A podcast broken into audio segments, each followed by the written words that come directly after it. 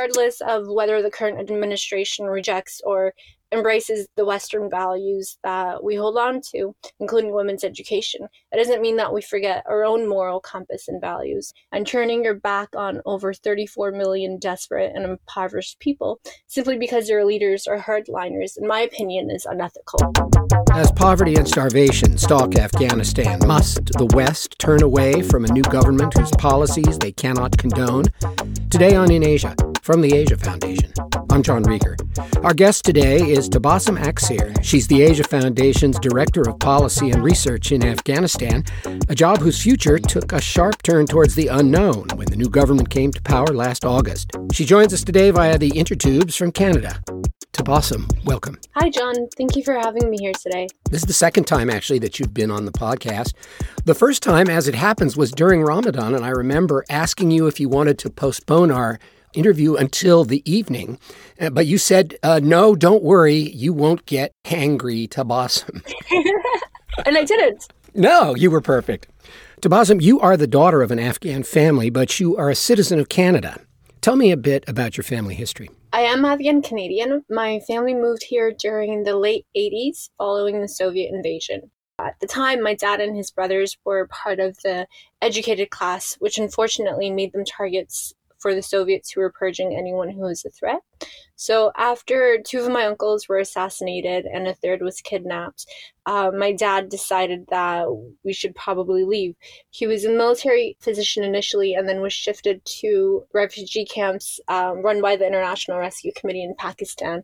So, we were fortunate that uh, we were able to be relocated to Canada with the help of the Canadian government. Would you describe your home life growing up as characteristically Afghan? Um, I don't know. We were raised with a very hybrid identity, very much Canadian, but also very true to our Afghan roots and Muslim identity. We were usually the only non-whites or people of color in our classrooms so we had a little bit of a, a hard time blending in and, and making friends but at home was really where our experiences with our identity and ethnicity were really valued. Our parents placed a strong emphasis on education and knowledge. Every day after school, we would review our homework with our dad, and then on weekends, our dad would teach us how to read and write Arabic, and he would also teach us different parts of Islam, the pillars of Islam, the importance of charity, the importance of fasting. As we speak, it's actually Ramadan this month, so at home it was very much Afghan, and then outside of the home it was more Canadian. Well, um, I guess uh, to be correct, we should call you uh, Doctor Tabassum Akseer. You you have a you have a PhD. You're also the Asia Foundation's Director of Policy and Research in Afghanistan. In other words, you're a very accomplished woman, something the current government in Afghanistan does not seem to value. Why not simply turn away from a country that rejects such fundamental Western development goals as women's education? To be honest, it is a good question, and it's one that lots of Western educated Afghans struggle with. So, even though we left Afghanistan in the 80s, we had no choice to leave. Nobody chooses to leave their homes, their families, their ancestral lands. It was only after experiencing significant pain and loss um, for my parents that it became the only option in order to keep us safe. And when we did leave, it wasn't see you later. It was we're going to come back. And when we come back, we're going to help to redevelop the country, but we're going to come back with something to offer. So every year um, for over the past 30 years, beyond the usual remittances that my parents would send. In the spring and summer we would return to afghanistan to provide support. It was usually in healthcare because that's uh, what my dad's forte was. He's he's a physician. So he would run a health clinic in our district and offer free healthcare and medication to anyone he, who needed it. So growing up we know we hadn't left the country permanently, but only temporarily so that we would return one day. And when we did return, we would be able to offer something to its advancement. Um, and again, using the education and skills that Canada had given us. So, regardless of whether the current administration rejects or embraces the Western values that we hold on to, including women's education. It doesn't mean that we forget our own moral compass and values. And turning your back on over 34 million desperate and impoverished people simply because their leaders are hardliners, in my opinion, is unethical. Tell me a bit about the humanitarian situation in Afghanistan right now. It's a sad situation. So, the country is on the brink of a humanitarian crisis. The impact of a deteriorating economy, drought, insecurity, inc- increased food prices, crumbling uh, healthcare, everything is just catastrophic. Just to throw some numbers on you 95% of Afghans don't have enough to eat. 9 million Afghans face famine.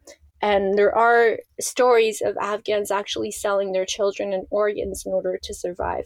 According to UNICEF, a million severely malnourished children are on the verge of death without immediate action. Now, you are a data scientist. You've been, for many years, the director of the Foundation's Survey of the Afghan People. But in light of Afghanistan's desperate material needs, it seems odd that you argue in this week's blog for a continuing program of surveys and data collection in the country. What's the point? The point is an emphasis on using data informed interventions and responses. So, being able to collect data on the needs of Afghans during this critical time will enable more streamlined and effective aid delivery. For example, the needs of Afghan women in one province might be very different from the needs of women in another province. In province A, the immediate needs might be more about food and nutrition, whereas in another province, the need might be just clean drinking water or paved roads so that they can access healthcare.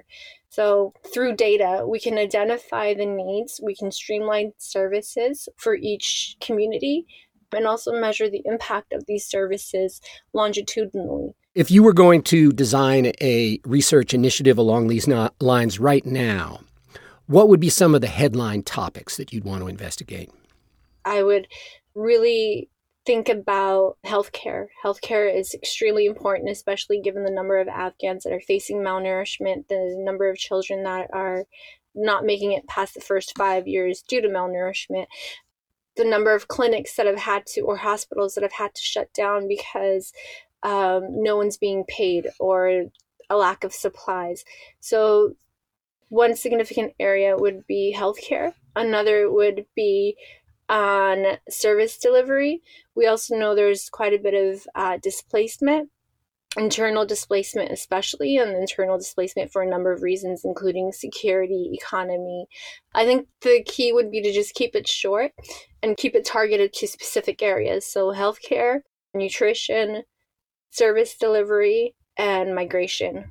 Well, let's speculate a bit. Why would an Afghan government that just drove out the West permit this kind of Western meddling? I don't think it's meddling.